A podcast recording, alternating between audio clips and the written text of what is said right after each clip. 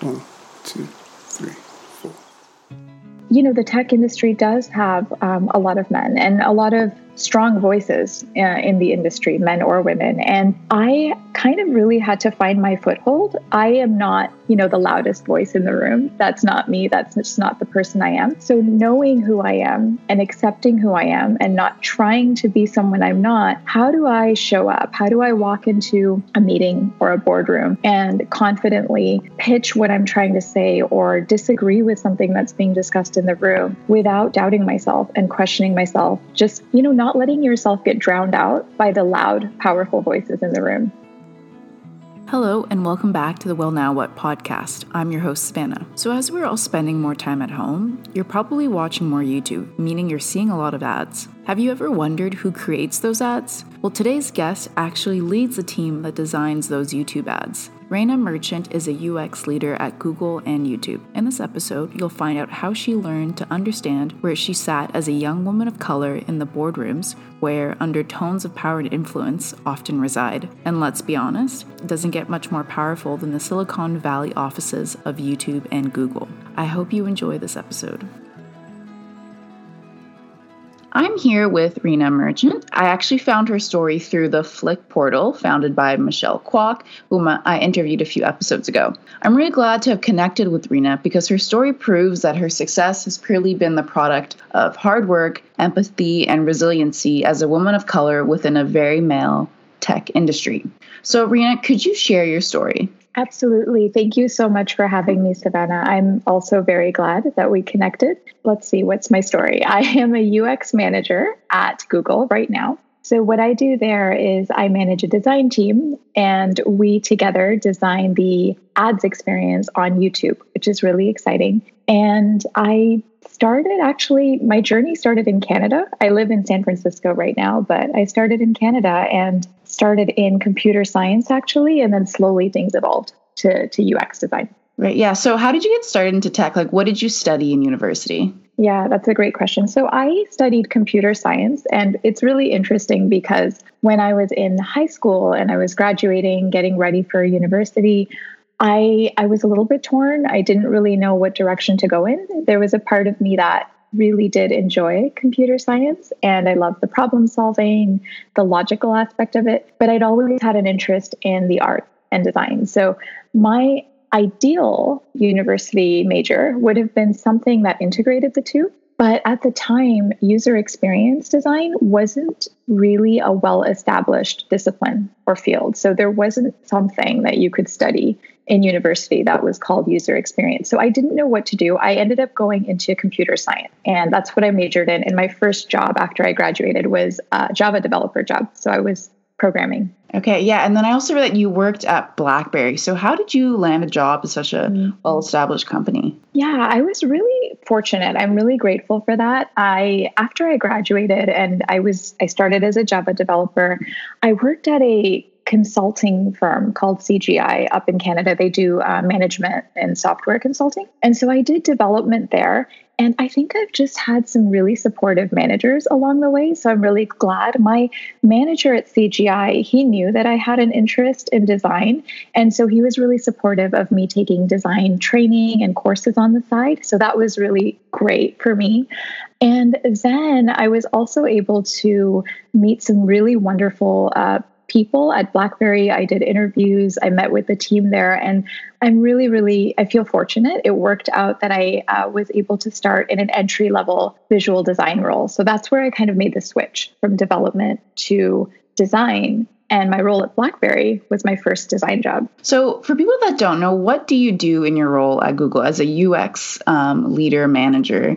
What's your kind of like day to day yeah. So what I do is overall as a team, what we do as a as a design team is all the ads that you see on YouTube. So when, when we're watching YouTube, whether it's on your phone or on your computer or on your TV, um, as we know, when we watch the free version of YouTube, we see ads. And my team's job is to try and design a great experience around those ads. And so um, there are eight designers on my team, and we all work together um, along with researchers and other people in the UX field. And we try to do research, we try to design good product experiences. So my day to day involves doing that work with the team. So it's everything from figuring out the strategy with our partners. What do we want to do? How are we going to do it? Applying design tools and methods, design thinking, all of that to really craft a good YouTube ads experience. Yeah, amazing.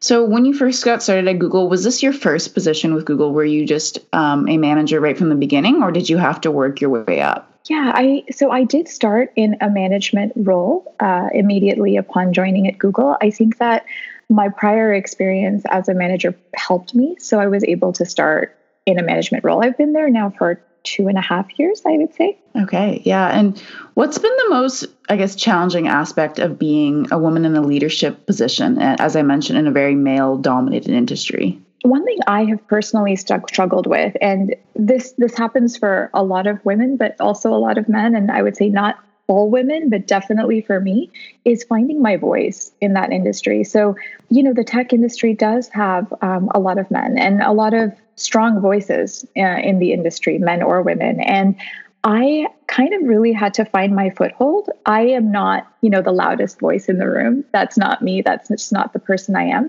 So knowing who I am and accepting who I am and not trying to be someone I'm not, how do I show up? How do I walk into a meeting or a boardroom and confidently pitch what I'm trying to say or disagree with something that's being discussed in the room without doubting myself and questioning myself? Just, you know, not letting yourself get drowned out by the loud, powerful voices in the room. Yeah. So, how do you step up and kind of like prove your worth? You know, it's funny that you asked that. It's, you know, I tried to do that for so long where it was, I placed my focus on exactly that, trying to prove my worth. And I struggled so much with it because I would just try to see what other people maybe wanted me to be. And I would try to guess, and then I would try to be that. So, for example, I would say, okay, I think in this meeting, I just, I have to be I have to be loud. I have to be vocal. I've got to come in with tons of ideas. I got to disagree with people if I if I feel like it. And that's what people want me to be and that's how I prove myself. So that's what I need to do. And then I would try to push myself to be that and to deliver that thing that I thought other people needed. And I struggled so much with that because I think what I was ultimately trying to do in some cases was I was trying to just push myself to be someone I was not comfortable being. And it took me so many years of, I think, hitting on walls and I realized, okay, maybe I need to change the story in my mind. So maybe it's not about, you know, I'm trying to figure out how to prove myself to other people. Maybe it's first me looking inside and figuring out who am I? And, you know, I know I'm competent. I know I'm capable. First of all, it was, I need to just not doubt that because that's like step number one. But also, you know, if I know I'm confident and capable, how would I feel most comfortable showing up? And what if I focused on that as opposed to what other people want from me. And I think that really helped me because then it took the pressure off. It was like, it wasn't so much about proving myself to other people, even though ultimately that's what I was doing and that's what happened. But it was more putting the focus on me and being me being comfortable with myself first. And I, I think I found that really supportive. For people that are a little bit more like shy and introverted, do you have any advice for, um, I guess, networking um, with other people and showing up at different conferences where you have to kind of get outside your comfort zone? Yeah, so I I still struggle with that. I'm very much an introvert. I like social things but you know going out to a large networking event and that pressure uh, i definitely feel it. So I, I, completely empathize. Feel like you have to go out and make all these connections and talk to people and walk out with a bunch of i was going to say business cards but i don't think people use business cards anymore. It's more linkedin connections. But yeah i would say for me what i try to do is just not make that the big goal. When i walk into a networking event i think if i again walk in with that goal of okay I'm here to make some connections, gotta do it, gotta do it. It just puts so much pressure on me that I then I start to overanalyze and overthink, okay, who am I going to talk to? What kind of connections do I need to make? How am I going to I get I get into the weeds of it in my head. I think, how am I going to talk to them? Am I going to ask them for their card? Am I going to what am I so it's I think for me it's just making that less the goal and I try to tell myself, you know what? I'm just here to learn. A and B, I'm here to just meet like-minded people and I know that I will just I will bump into the right people. I don't need to stress about it. And I just try to take the pressure off myself. And then it happens, you know, you walk into event, an event, there's always someone that you're going to bump into. There's always someone who's going to come up to you or you can just naturally walk into them and say, "Hey, how's it going?" Um, introduce yourself. So I think for me, it's again that mental shift that really helps me to just take the pressure off. And have you ever had any moments of maybe self doubt in your position, or you, have you realized like, oh, this is not something that I actually want to do, or is this this kind of role within tech? Is this something that you want to pursue um, within the next like five to ten years? Yeah, I would say absolutely. So I think it's funny looking back if if we were doing this, let's say 10 years ago, and you asked me the same question, I think I knew. I pieces were coming together in my life, but I hadn't quite figured out or I didn't have the foresight to know how they would fit together. So I knew I was in tech, great, I loved it, and then I kind of found a way to integrate design in tech when I made that shift into user experience, great. I didn't know where that would take me. I'm really happy with where it's brought me and I'm really grateful. And I think that first I used to think, am I just lucky that I ended up in this place where, you know, I'm just happy and I love what I do. And I think, yes, probably I'm grateful for that. But it's so funny, right? Like life always works out in the long run. So sometimes in the short run, we don't see what's going on, but big picture, long term, looking back, it always works out. And so I, I love where life has brought me. I'm really grateful to it. I enjoy it. I totally see myself doing this for the next five years, 10 years. I think that I'm constantly like to learn and grow and evolve. And I love that I'm still able to do that both in my job, uh, but even outside of my job. I've just, you know, recently really opened up more to, I want to give back to the community on a human level. And so I definitely want to keep doing what I'm doing in tech, but bring that human element and that aspect of um, giving back to the community even more so uh, probably in the next few years. Yeah, because I saw that you started. Um, is it I Am Your Voice? Is that what it's called? Yeah, it's called Our Voice. Yeah, Our Voice. Yeah. Do you yeah. mind um, talking more about that? Yes, absolutely. So it's and it's a community organization that I launched last year.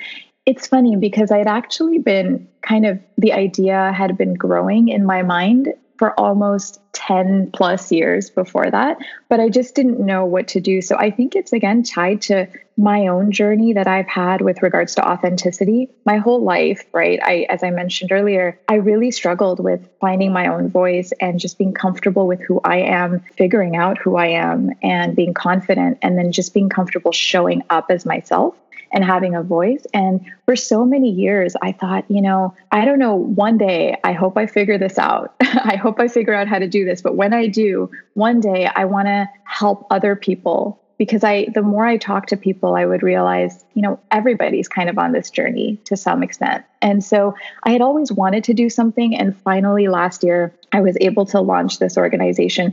I will say I, I don't have it all figured out yet, but I realized I never will. And now is a time um, that's as good as any to launch this. And so, what this organization is intended to do is to create a forum to provide people with resources, events, friendships, a community um, to help support others to build up their self confidence, to, to help others kind of find themselves and be comfortable being themselves. Yeah, that's awesome.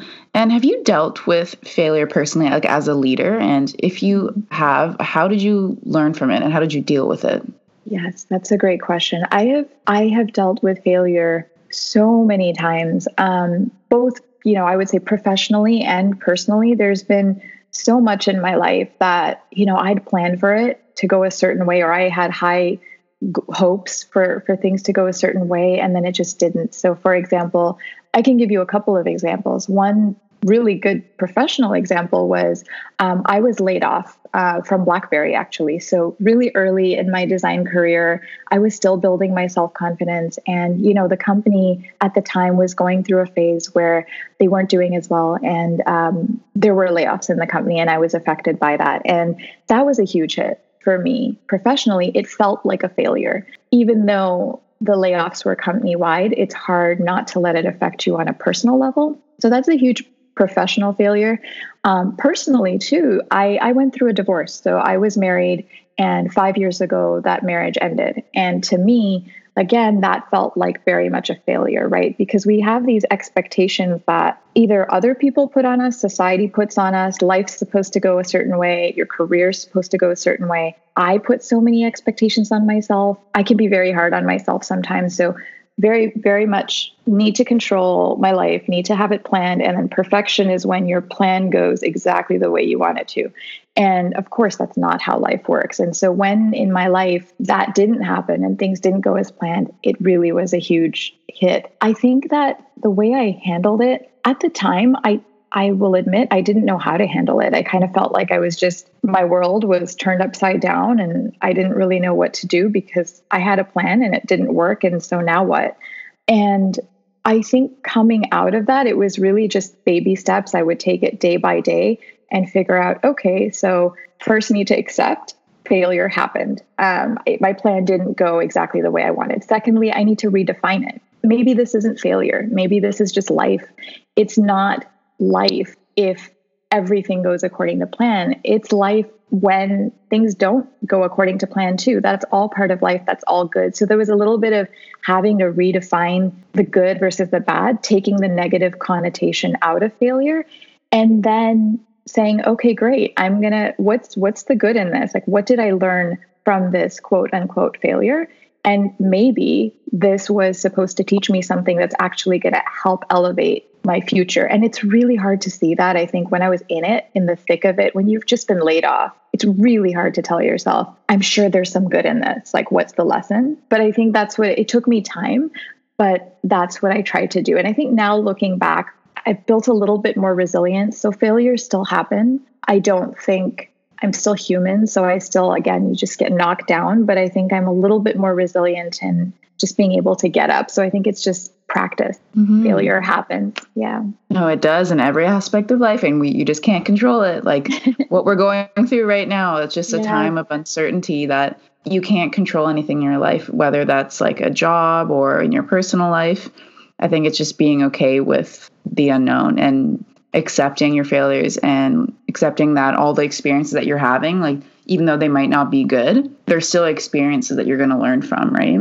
Yes, absolutely. And what's been your favorite project so far to manage at um, Google? That's a great question. Let me see. There's so many. How do I pick just one? I would say, you know, I can't pick one, but I will say what I love about all the projects on my job. Um, what I love most about working on the YouTube ads experience is that it's such an impactful space. Working on ads is obviously really huge from a uh, it's a, it's huge from a business and a user standpoint. So, for example, ads are really important for the business. They bring in revenue. It's really it's very very impactful for Google and for YouTube. Also, advertisers, if we think about our users, advertisers rely on ads to drive their business. And so the work that we're doing by creating an ads experience on YouTube is really important for those users.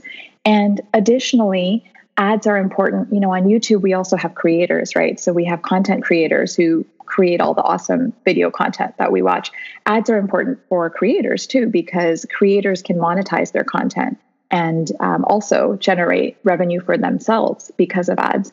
And there's also this huge area of impact and opportunity for the viewer. So as YouTube viewers, we see these ads on YouTube and you know we want to have a good ads experience. Not all ads experiences in the world are helpful, are useful and there's so much room and so much opportunity to really innovate in the space and try to make things good for the user. And so I would say we just we work on so many projects. There's just tons in in any given quarter we're working on like 40 different small things, maybe 50 different things, but um, they all tie up into this larger goal and larger mission. And I just love that. It's so exciting for me. Wow. Yeah, that's a lot of projects. Do you find it difficult because I guess finding the target audience for those ads because so many different people different kinds of people watch these YouTube videos. So how do you know like who to cater to and what the audience likes? Yeah, so abs- you're you're so right. It's absolutely true. We have so many different viewers. You know, we have I think it's 2 billion plus viewers on YouTube worldwide. That number may have changed. This may not be the latest, but it's a huge huge number everybody has different needs, different desires, different interests. So it's definitely a really interesting and exciting problem to, to really get to know and understand our users. We do a lot of research, and I am so grateful for the, the researchers, the people who dig into data uh, on our team. And we try to, through our research, really deeply understand our users. So, by talking to them, by reaching out to them, really understanding who they are, what their needs are, what their goals are. And that's what helps us understand and try to create a product and experience that aligns with that and, and tries to give users what would really be useful for them. Yeah. And do you think the industry of just like YouTube and watching these videos is going to continue in the next um, decade or so? Where do you see this industry kind of shifting? It's a good question. I think that I think that entertainment as an industry will continue to grow. I think we're seeing it in, in the immediate term. We're seeing it now, and you know, just considering everything we're going through, we we rely on entertainment to bring us joy. We rely on it to bring us kind of release or escape from sometimes reality. And sometimes it's educational, sometimes it helps us connect with others. And there's so many aspects to it. So I think that kind of more immediate term, but also looking into the future, I do see it being a big part of life, a big part of society. I do see it growing. It may evolve, you know, there's so many trends and so many human behaviors and social needs that kind of evolve evolve with time, especially, you know, what we're going through right now.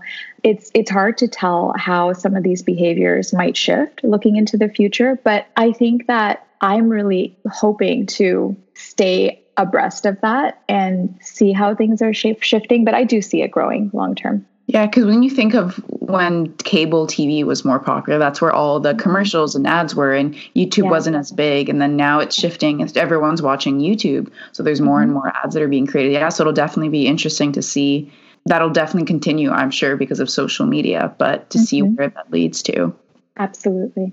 As you're managing a team of eight, you said, um, how do you deal with, I guess, like differing personalities from maybe creative ones to more analytical ones? So, how do you manage that? It's true. I think just as I've managed different teams, I've kind of seen and learned that over the years that everybody's different. Everyone has a different personality. I think for me, it's so much about first and foremost getting to know each person on the team really deeply. So when I first joined Google or when I have joined other companies in the past, just taking time to to get to know and build that relationship with each and every person on the team and that it takes time to build that understanding and trust with each other.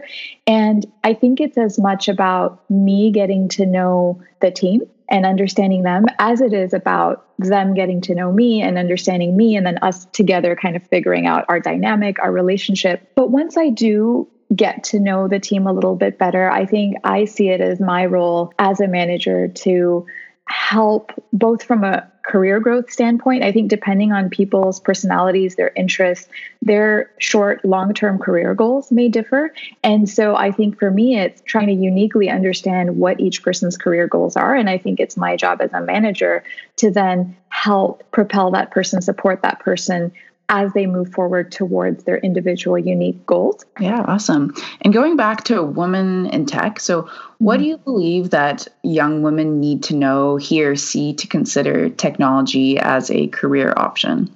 I think a few things. I think one thing that I would love for young women to be able to see, and I think it's it's on the responsibility lies with those of us in the industry is that they can be successful they can be comfortable you know it, it doesn't have to be a, a, a, an industry that's dominated by by men where you know sometimes there is that. I admittedly i felt that too that hesitation of should i go into tech? Should i work in tech? Because will i fit in? Will i have opportunities to succeed? And i think that it's the responsibility of those of us who are in tech to make sure that we create those opportunities and we create an environment that is balanced and that is encouraging and supportive and fair to all. And so um, I would love for young women to be able to actually see that change and that shift in the industry so that they can feel confident coming into it. And I think that shift is happening. I think we have a long way to go in many ways, but I would love for that to happen. Yeah, and have you found that it's changed over the years that you've been in tech, especially that you're in the Silicon Valley, so you're kind of in the heart of the tech industry? Have you noticed that it's changed? Has it improved for women? I think so. I know everyone has um, different personal experiences. In my personal experience, things have shifted. When I started in tech almost 15 years ago, and, and this was in, in Canada, in Toronto at the time, you know, even if I go back to when I was in my computer science program in undergrad, there were, I don't, I don't even know, a couple of hundred students in our program. And I think there were only eight to 10 females. And, you know, that's it. The rest were all men. And I think starting there and kind of entering into the industry at that time when that was kind of the the balance of things it's come a long way now i think more recently i've worked on teams where we have more female leaders uh, than men or more female designers um, than men or kind of an equal balance or not just even gender diversity but diversity in all ways. I've seen more and more of that. Uh, personally i have faced less and less challenges in that regard. So i do feel that there's a shift. I just think that there, we do have a ways to go and just a kind of a last question to wrap things up for anyone out there that is interested in going into tech, do you have any advice for what kind of resources they could be looking at? Just because everything is kind of on lockdown right now. So, yeah, do you have any resources that someone should look into or post secondary education that you recommend? You know, I would say uh, post secondary education, I will share what, what I've done, and, and I highly recommend this for anyone who has similar interests. So I went to um, California College of the Arts, and they have an MBA in design strategy program, which business skills and design skills, design thinking, innovation skills. And um, the reason I recommend that program or programs like that is they have very flexible schedules, and you know you can you can do classes once a month, or you know. And I think a lot of educational institutions right now are also looking at doing online remote training. So I think that could help, especially in this type of environment. But I think post secondary education, I love kind of multifaceted, multidisciplinary programs. That's just a personal choice. Um, there are lots of great programs that kind of bring together tech, design thinking, innovation, business. And I love, I think when you start to grow in your career and you start to look at the intersection of all these things, I think that really helps in tech because then you kind of understand the tech side, you understand the business side, all of that. So that's my recommendation with post secondary education. And I would say otherwise, more generally, there are tons of books, of course, but I think one thing that's really great, especially now when it's hard to make that human connection, I have seen just on social media and things like that, a lot of people kind of opening up and offering up their time, their resources, doing kind of career coaching sessions online on using Zoom or, you know, Google Hangouts or whatever. So I would say if there's a way that you can still reach out and still make that human connection, still network, I have found learning from other people is always such a great resource for me. And then I'll pick someone's brain, I'll learn something, and then I'll go off and do some more reading on my own and then kind of every time I talk to someone, I learn I learn something new. So I would say if there's a way to still do do that in this environment, that could be helpful. Great. Well, thank you so much for sharing your story and such amazing um, advice and recommendations. Um, I really appreciate it. And I'm sure everyone out there that are listening are really going to appreciate what you've brought today. Thank you so much, Savannah. It was so wonderful to have this conversation with you. Thank you for having me on. And I am excited to keep the conversation going and that was Rena Merchant. Feel free to connect with her on LinkedIn at Rena Merchant or follow her online community, I Am Our Voice, where you can find resources to support you in strengthening your self esteem and authentic presence. Thanks for listening, and tune in for next week's episode.